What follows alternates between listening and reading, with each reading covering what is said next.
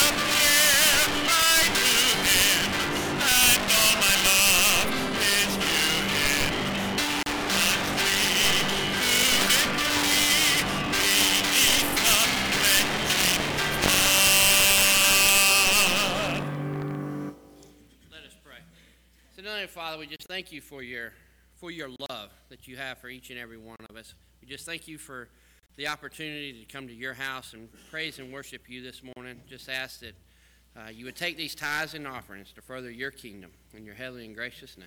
Amen.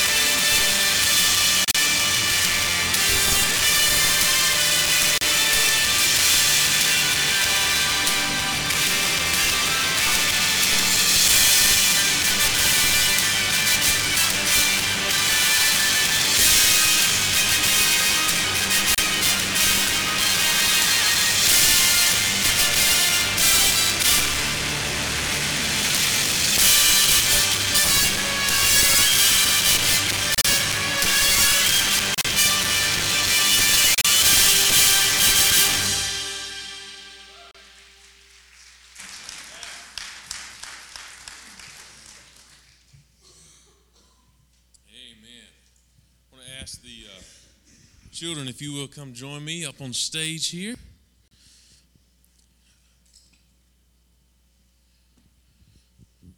Woo-wee. All right, how are we doing today? I can tell you're so excited to get back to school. You've enjoyed your Christmas break, but school has just got you so excited you can't contain yourself. No? All right. Well, let's just be dull then. Come on. What do I have right here? What is this? Or what are these? There's more than one. They're what? Training wheels. Yeah. These training wheels, what are they used for? Just tell me. They train you how to ride a bike or a scooter. So what do? I just stand on them here? What do you have to? I have to put them on a bike. Well, I think if I put them together like that, they would sit right up on the handlebars. Would that work? No? They go on the bottom of the bike, like underneath the pedals. She's like, Dad, come on now. Yeah, so these are training wheels. Believe it or not, as brilliant as you think I might be, I do know what training wheels are for. I know where they go. I know where they came from. Yeah, your bicycle. They came off of your bicycle. And so, but we use training wheels, and they help us to balance the bike when we're trying to learn how to ride a bike. Does that sound right? Can you agree with that? When you're trying to learn how to ride a bike, and then we call them big boy or big girl bicycles when you take the training wheels off. And now as soon as you take the training wheels off, you're all set and ready to go, right? You're just ready to hop on and take off and go. Is that the way it works? You got to learn. Okay, so you've been training, but when you take the training wheels off, then there's still some more you have to learn, right? Yeah. That's right. You have to try to balance on your bike. Now, I saw a video a while back where this guy had this really strange bicycle where he hooked it up and somebody made it for him with some different gears. And so when he turned left, the wheel went right. And when he turned right, the wheel went left. And this guy had learned how to ride a bike, but he hopped on this bike. And you know what? He looked like he didn't know what he was doing. He couldn't go 2 feet. But learning to ride a bike takes practice. It takes practice. But you know what else it takes? A real fancy word called perseverance. Now, you don't have to remember that. You'll probably get it confused with perspiration, but it also takes a little bit of perspiration, mostly from your parents as they teach you how to ride a bike. But perseverance, here, listen, what I mean is just sticking to it and don't give up. You just keep going, and eventually, hopefully, you learn how to ride a bike. Training wheels remind me of this verse of scripture from Galatians. Look at this. Galatians 6:9. Listen, it says, "Let us not lose heart in doing good, for in due time we shall reap if we do not grow weary." Now, what's that saying? If you do good, you keep doing good. Don't give up. Sometimes you do good and maybe people don't even notice. Maybe nobody says thank you. Maybe you do good and nobody says anything at all. But the Bible says, keep doing good. Just keep doing good. And there's a promise hidden in there. It says, when it's time, all that you've been doing that's good, you'll see fruit from that. You'll see the benefit of it. It's kind of like riding a bike. Maybe you get up on the bike and you fall over. Well, don't just quit. Don't just quit. Get back on the bike again and try again. And you keep trying and you keep trying and you keep trying. And then one day, you know what happens? You're riding the bike all by yourself, with no training wheels. All right? Let's do good. Let's just keep doing good. Let's pray. Father, I want to thank you so much for these children who are here this morning. And Lord, what a word for us. Just keep doing good, even when we grow tired. Just keep doing good. And in due time, whenever it's right, we'll see the fruit of that and we'll see that benefit. So God, help us. Help us to just keep doing good. In Jesus' name I pray. Amen. Stand again as we sing.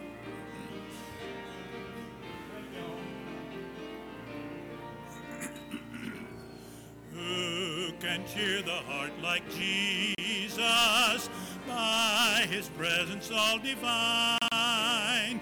True and tender, pure, and precious. Oh, how blessed to call him mine. All that thrills my soul is Jesus. He is more than life to me. And the fairest of 10,000 in my blessed Lord I see. Love of Christ so freely given, grace of God beyond degree, mercy higher than the heaven, deeper than the deepest sea. All that thrills my soul is Jesus. He is more than life to me. And the fairest of 10,000 in my blessed Lord I see. What a wonderful redemption.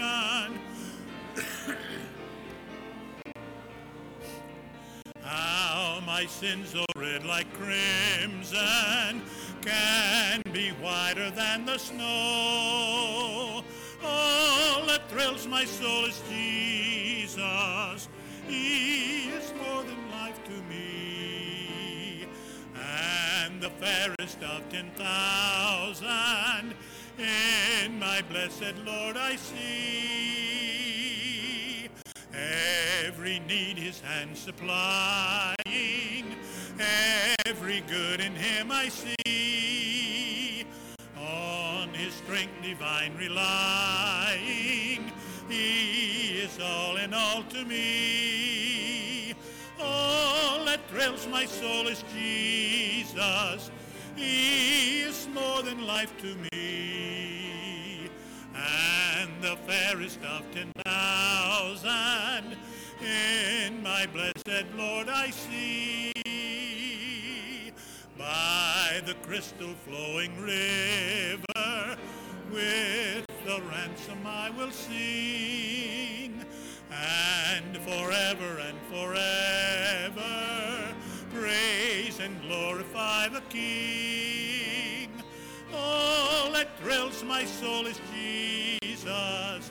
He is more than life to me. And the fairest of 10,000 in my blessed Lord I see.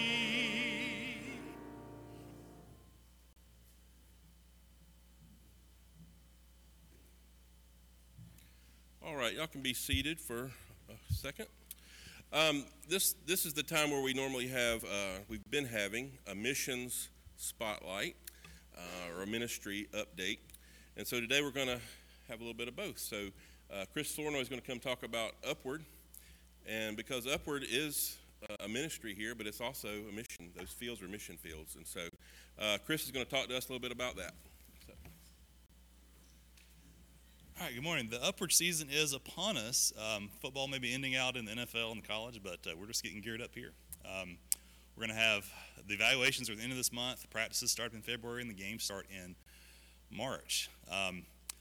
Jesus said to be fishers of men, and to catch fish, you got to have hooks in the water, and Upward is a big hook in the water. You also have either have to go where the fish are or get the fish to come to you. So we have a unique opportunity that the fish come to us. A significant number of people who participate in our Upward program are not saved, or they're unchurched.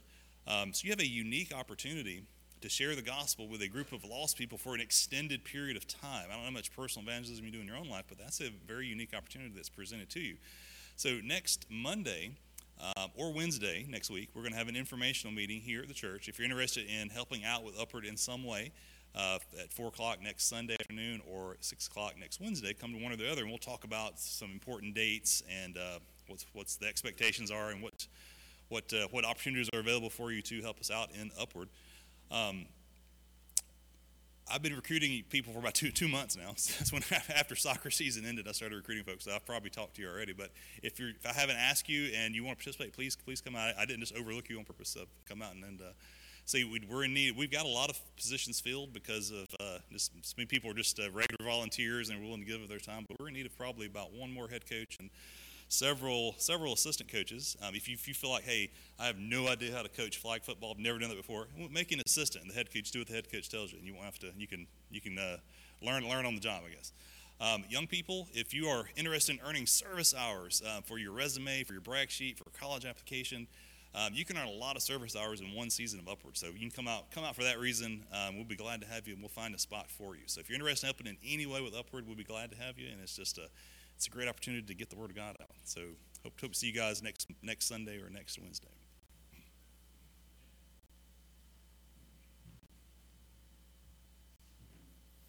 Thank you, Chris. As Sunday school director, sometimes I get to talk to our Sunday school teachers. And one thing I encourage them to do is to ask questions as they present their lessons, and it kind of promotes interaction. So I have a couple of questions for you, and this isn't really the format for back and forth, but so just a couple of questions just to think about this morning. If there's a word or phrase that would describe your prayer life, what is it? Maybe it's good. Maybe you think, hey, I'm good. Maybe it's sporadic, ordinary, and if we're honest, ordinary or mundane. But would you say it's powerful? Would you say you have a powerful prayer life?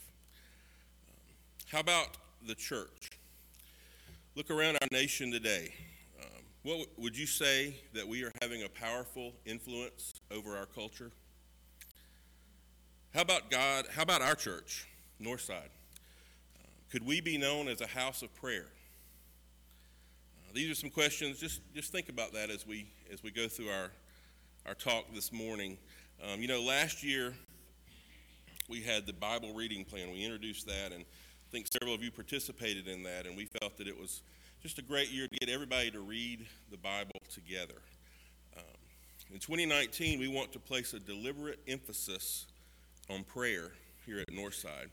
And we'll be talking more about that and more about opportunities to do that, but we really want this to become a house of prayer. On our adult discipleship classes at night, on Sunday nights, we're going to have an emphasis on prayer.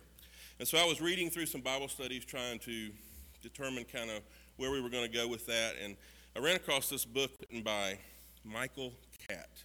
He is the pastor of Sherwood Baptist Church in Albany, Georgia. You may have heard of that church. This book is titled The Power of Persistence, and it's basically a book calling churches to pray. So I'm working through that book, so that's not going to be our study this quarter, but a short, quick commercial here. If you come tonight, we're going to talk a little bit about what we are going to talk about for this quarter, so come back tonight. But I'm working through this book, and I want to talk about some things that come out of the first chapter. The first chapter talks about Elijah. What do we know about Elijah? Elijah is known for standing up to the prophets of Baal on Mount Carmel and his powerful prayer and calling down fire from heaven. He's known for, before that, he appeared before Ahab and Jezebel, and he prayed, and it didn't rain for almost 3.5 years. Elijah prayed powerful prayers. His prayers were not mundane, they were miraculous. They were not ordinary. And as we'll look at today, he believed God to do the extraordinary. He prayed for what seemed impossible because he knew that with God all things are possible. Yet remember, just think about these things that we think about Elijah, but think about what James says about Elijah in James 5:17, and I'll just kind of give you the brief summary of that verse. It says, Elijah was human like you and me. That encourages me. It's good news because I know that we can pray like Elijah. We can have a powerful prayer life like he did. But it also challenges me. He was a man like us, but are we men and women like him? Do we have the faith to pray these powerful prayers? So this morning I want to look at an episode in Elijah's life. It's in 1 Kings chapter 17. If you would stand with me as we read, we're going to read 1 Kings 17, 8 through 16.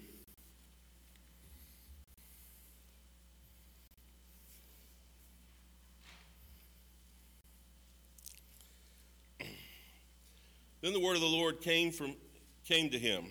Get up, go to Zarephath that belongs to Sidon, and stay there. Look, I have commanded a woman who is a widow to provide for you there. So Elijah got up and went to Zarephath. When he arrived at the city gate, there was a widow gathering wood. Elijah called to her and said, "Please bring me a little water in a cup and let me drink." As she went to get it, he called to her and said, "Please bring me a piece of bread in your hand." She said, "As the Lord your God lives, I don't have anything baked, only a handful of flour in the jar and a bit of oil in the jug. Just now I'm gathering a couple of sticks in order to go prepare it for myself and my son so we can eat it and die." Then Elijah said to her, "Don't be afraid. Go and do as you have said. But first make me a small loaf from it and bring it out to me. Afterwards, you may make some for yourself and your son. For this is what the Lord God of Israel says, the flour jar will not become empty, and the oil jug will not run dry until the day the Lord sends rain on the surface of the land." So she proceeded to do according to the word of Elijah. Then the woman, Elijah, and her household ate for many days. The flour jar did not become empty, and the oil jug did not run dry, according to the word of the Lord he had spoken through Elijah. Let's pray together. God, just thank you for your word. Thank you for an example like Elijah, that we can look at it, his powerful prayer life. Lord, I pray that you would just bless our time together now. In Jesus' name, amen. You can be seated. So Elijah lived in an evil time. You had King Ahab, who I mentioned a couple of chapters previous in 1 Kings. The Bible says he did what was evil in the Lord's sight more than all before him, and he came from a line of evil kings. He married Jezebel, who was a Baal worshiper from Sidon, kind of where Zarephath is. We'll talk about that in a minute. But the people needed to turn back to God. And I would say we live in a similar time. You know, we sing the song, "These are the days of Elijah." Well, I think these are a lot like the days of Elijah. I remember when we went to Jamaica one time, we would ride around this bus driven by a guy named Mr. Keys, and he would play music for us as we would use Christian music as we would go from place to place. And one time we were pulling into this little town called Philadelphia, and all of a sudden that song, "These Are the Days of Elijah," just started blaring as we kind of pulled in. I thought it was kind of cool. It was kind of fired us up to get ready to go proclaim there in Philadelphia. It's kind of like, you know, when I played football back in the 80s, so it's kind of like listening to Eye of the Tiger before you went out and played football or something. It just kind of fired you up, you know. But, you know, these really, you know, remind us of the days of Elijah. It's an evil time. We need revival in our country, and we need revival in our churches. So Elijah was called to call out Ahab and Jezebel and call the nation back to the Lord. And so he did that. He went and spoke to Ahab and Jezebel and said, "It's not going to rain it's not going to rain. God's judging our country. So then God moves him to a brook in Cherith. He provides for him there with ravens bringing him food. He has water in the brook. But then the brook dries up. And that's kind of where we join in today. Then he sends him to Zarephath. He says, "There's a widow who will provide for you there." And he gets there. He finds the widow, and he says, "Hey, bring me some water." Another thing God told him to do was to stay there. He said, "Go to Zarephath and stay there." And so when she comes back and says, "Well, I don't really have any food. I was about to make our last meal and then go die," it might make him question staying there. It would me. But Elijah believed God, he obeyed God, and by faith he declared that they would not starve, that God would provide. Through Elijah's obedience at the ravine, and then his obedience with the widow, he realizes that God is all he needs. God is the source of Elijah's provision. And if we're going to look at Elijah's powerful prayer this morning, let's think about this. Powerful prayer stems from believing God to be our provision. Elijah had seen God protect him through drought and famine in the wilderness, and he knew God would provide for him there in Zarephath, which is, like I said, it's Baal territory, it's enemy territory. He has the memory of what God has done in the past, and he has God's word in the present to know that he's where he should be. So we need to recognize that God is our source. That's why we need to come to him in prayer. I think when tough times hit or we go through various trials, we don't always trust God alone. We try to fix it ourselves first. Maybe we lean on our own understanding too much. So do we seek God with desperation, or are we confident and comfortable with our own ideas and abilities? Is prayer a last resort, or is it our first and only resort? I think we need to come to the Lord in prayer as a first resort. When faced with difficult decisions in our everyday lives, are we trusting God with everything?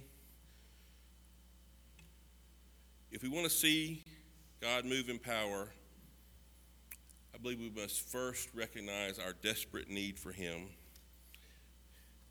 We need to quit putting so much emphasis on ourselves, our position, our accomplishments, and fully come to him with our whole heart. Maybe you're here today and you're in a season like Elijah is going through here. You went where God was leading, you felt you did what God told you to do, and then the brook dries up.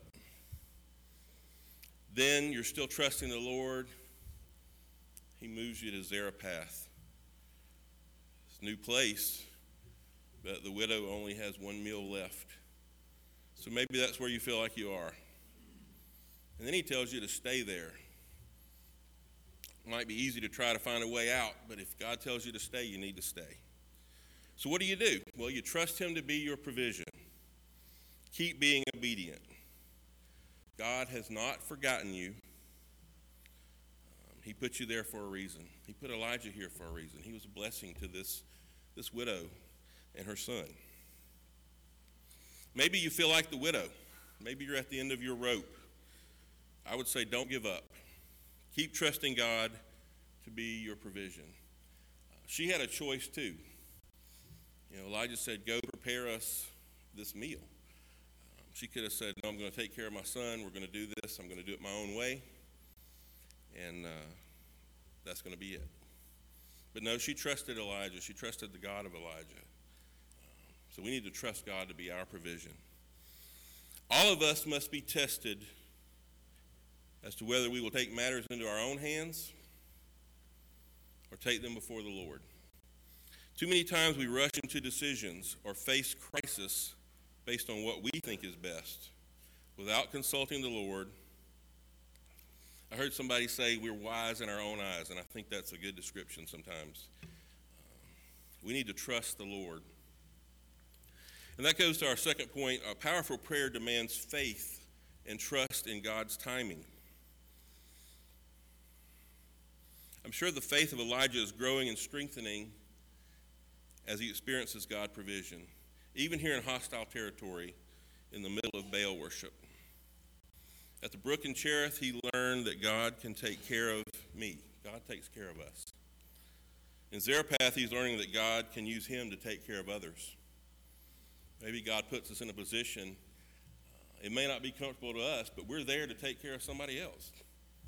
We need to trust him for that. It takes faith and confidence in God to live like Elijah. It takes faith to stay there as instructed.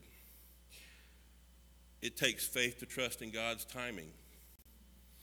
We must trust God's timing. God's clock is not like our clock. He will fulfill his promises in due time. Sometimes we have the fear of going slowly. We want to hurry. We want to help God out and hurry things up. But God's working, and if he's working, we need to let him work. You know, we have examples of that in Scripture. In Genesis, you can look back. Abraham did that. God told him, he promised him a son. Well, it wasn't coming quickly enough, so they took matters into their own hands, and it made a mess. And I don't know about you, But I have been known to try to help God out every once in a while and hurry things up. And it usually makes kind of a mess. So let's trust God's timetable. His ways are not our ways. I think we can see that all through Scripture. We need to trust His timing. And while we wait, and while He works, God is stretching us.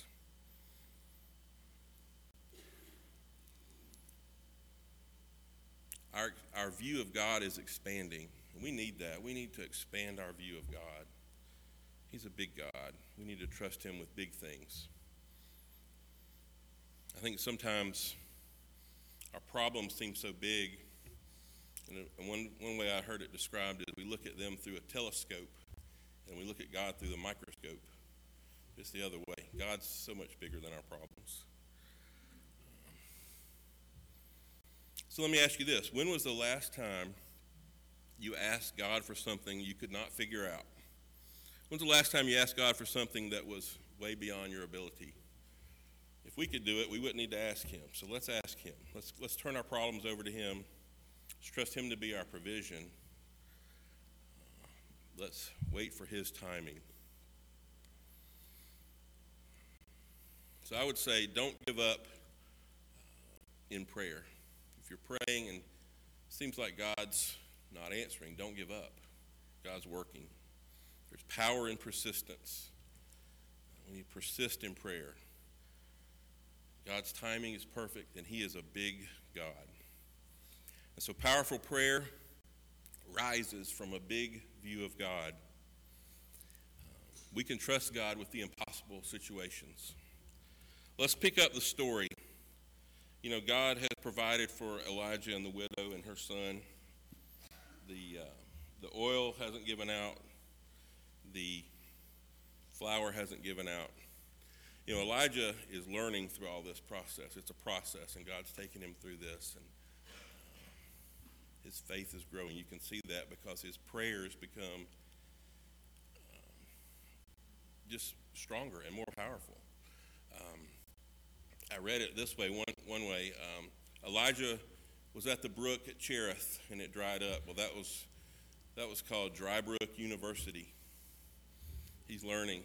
Then he's sent to the widow in Zarephath, and she's got one meal left. Well, that's called Empty Barrel Graduate School. So he's still learning, and he's trusting God. And then let's look what happens in verse 17 of chapter 17. After this, the son of the woman who owned the house became ill. His illness got worse until he stopped breathing. She said to Elijah, "Man of God, why are you here? Have you come to call attention to my iniquity so that my son is put to death?" But Elijah said to her, "Give me your son." So he took him from her arms, brought him up to this upstairs room where he was staying, and laid him on his own bed. Then he cried out to the Lord. He said, "Lord my God, have you also brought tragedy on the widow I am staying with by killing her son?" Then he stretched himself out over the boy 3 times. He cried out to the Lord and said, "Lord, my God, please let this boy's life come to him." So the Lord listened to Elijah, and the boy's life came into him again, and he lived. Then Elijah took the boy, brought him down from the upstairs room into the house, and gave him to his mother. Elijah said, "Look, your son is alive." Then the woman said to Elijah, "Now I know you are a man of God, and the Lord's word from your mouth is true."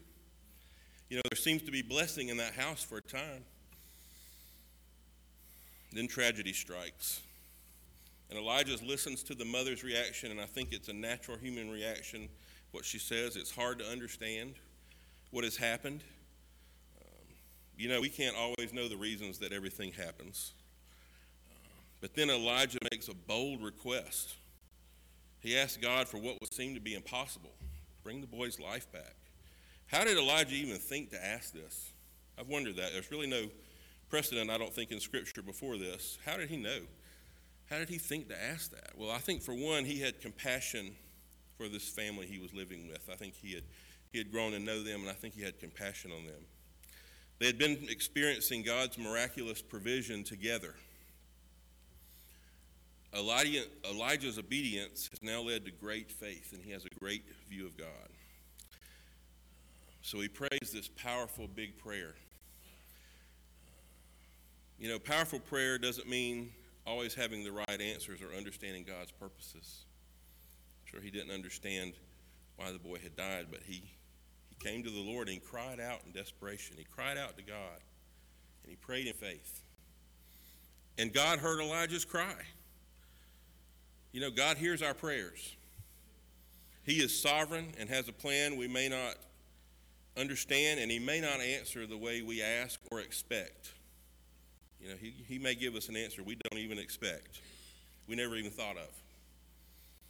But he hears his children, and he's still the God that raises the dead, heals the sick, feeds the multitudes, and gives sight to the blind. He's the God that created the universe. And that's who we have access to with our prayers. We can pray big, bold prayers because he's a big God. We need to expand our view of him. Look what the widow says back in verse 24. Then the woman said to Elijah, "Now I know you are a man of God, and the Lord's word from your mouth is true." Now she had seen God's power. They'd had his provision with Elijah there. Their food hadn't run out, but she'd seen God's power through Elijah. What if the world around us could see God's power in the people of God and in his church? Would that make a difference in the world around us? I think it would.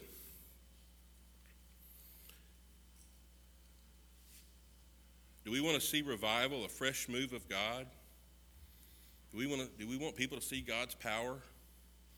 Then we need to pray. I think one reason the world does not honor God today is because the church does not pray as we should.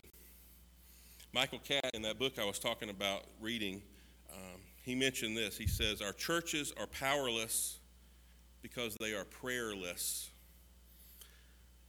Could that be the case? I had to think about that. Our churches are powerless because they are prayerless.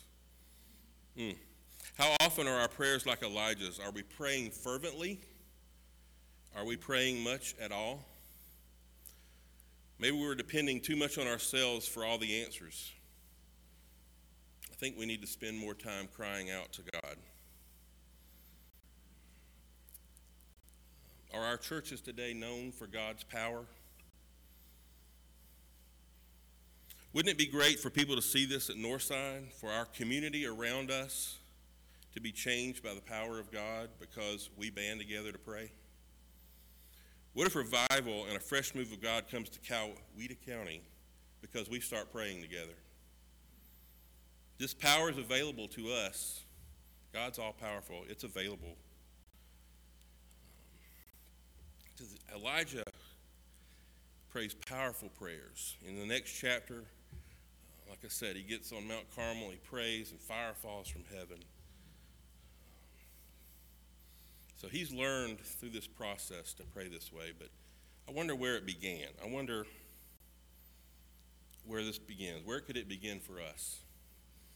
Well, let's look back at the first verse of chapter 17.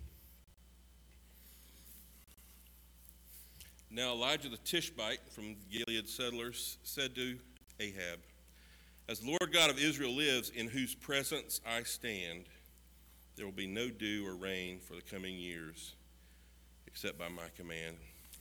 That phrase, "in whose presence I stand," kind of stood out to me. We need to spend time in God's presence. We need to come before the Lord, humble ourselves before the Lord, and spend time with him. And as we spend time in his presence, he will transform us. He'll transform our prayer life. We won't be the same. We can't be the same spending time in his presence. He'll change us. Time in God's presence will lead us to repentance.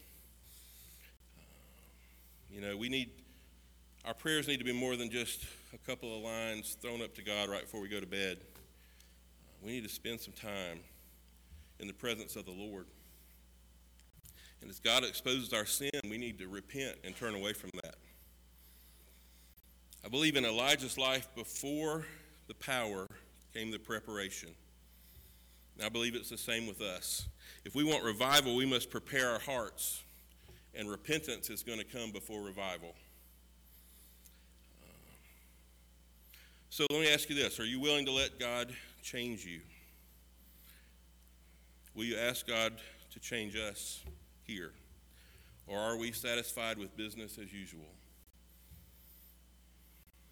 So back to my original question. How would you describe your prayer life? Are you asking God for what only God can do? I believe we need healing and we need a fresh move from God. And so as we focus this year on prayer, I would like to ask us, can we do this? Can we come together to pray? And so here is our call to prayer. First, I'd like to ask you to do this. Spend time alone with God. Be intentional every day. Come into the presence of the Lord and spend time with Him. Make it a specific time. Be intentional about it. Spend time in adoration of who He is. Recognize He's a big God. Ask God to reveal sin in your life and repent. When He reveals it, turn from it. Secondly, I'd ask you to pray for Northside. We need to humble ourselves before the Lord and ask Him to move. And I would say as we pray, let's don't pray with any preconceived notions of how we want things to go. Just pray for God to move. Just don't tell Him how to move. Let's just ask Him to move. And then one thing, pray for a specific impossible situation in your life. Ask God to do what only God can do. Just think of one thing. I'd ask you to start praying for that. It might be an unsaved loved one, someone you've been praying for a long time. Bring them before the Lord. Might be a health situation.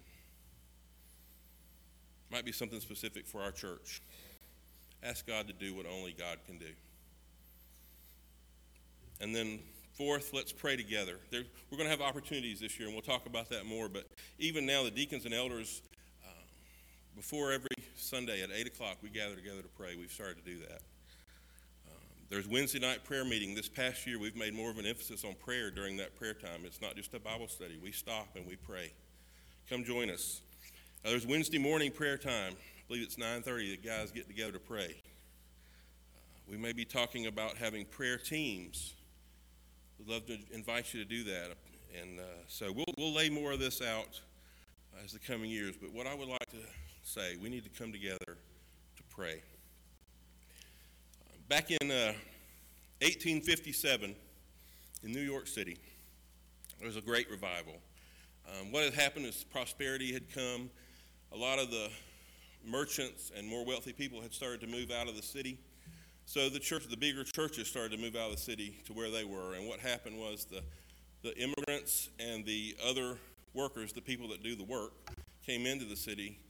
There weren't a lot of churches there, but the ones that were there felt that they needed to go out and evangelize these new people. There was a guy named Jeremiah Lamphere who it was a burden on his heart. And so he started calling people to pray. Wednesdays for an hour, come together to pray. He distributed almost 20,000 flyers from what I read. And so on Wednesday, September 27th, 1857, that was the day. That was the day they were coming together to pray. He went to a borrowed upper room from a church and prayed and waited. For 30 minutes, no one showed up. Then he heard the footsteps of a few coming to the prayer meeting, and 6 other people joined him. Their numbers increased to 14 the next week, then 23 the next week. And the prayer meetings continued to grow, and the presence of God was so powerful, those who were in the meetings decided to have the gatherings every day, come together to pray for an hour every day. And the numbers continued to increase. By the winter of 1857, prayer meetings were filling 3 large churches every day. And it is said, there's been a couple articles written about this, At some point, at that point, over 10,000 people were being saved every week in New York City. God's a big God, and he moves in response to the prayers of his people. I believe if we come together to pray, we will see him move here. So let's pray powerful prayers like Elijah. Let's believe God to do what only God can do. And let's ask him to do it. And let's come together to do it. Would you pray with me, please? Lord, I just thank you for this example in your word of Elijah. Lord, we need to spend time in your presence. Isaiah came before you and saw you high and lifted up. And before he could say, Lord, send me, he had to say, woe is me. Lord, you exposed the sin in his life. And God, I pray that you would do that for us and we would repent. We would come together to pray and that you would move here. God, thank you for our time together this morning. In Jesus' name, amen. As Curtis and Ann come, just ask that you would, the invitation is just to join me in prayer this morning. Thank you.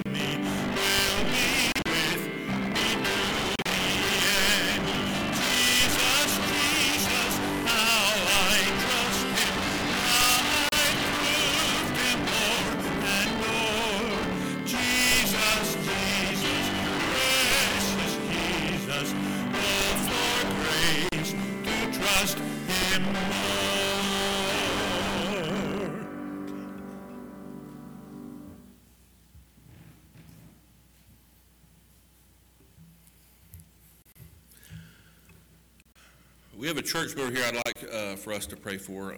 Dee Dee, if you don't mind, I'd like to pray for you at this time. Dee Dee has a test tomorrow, procedure.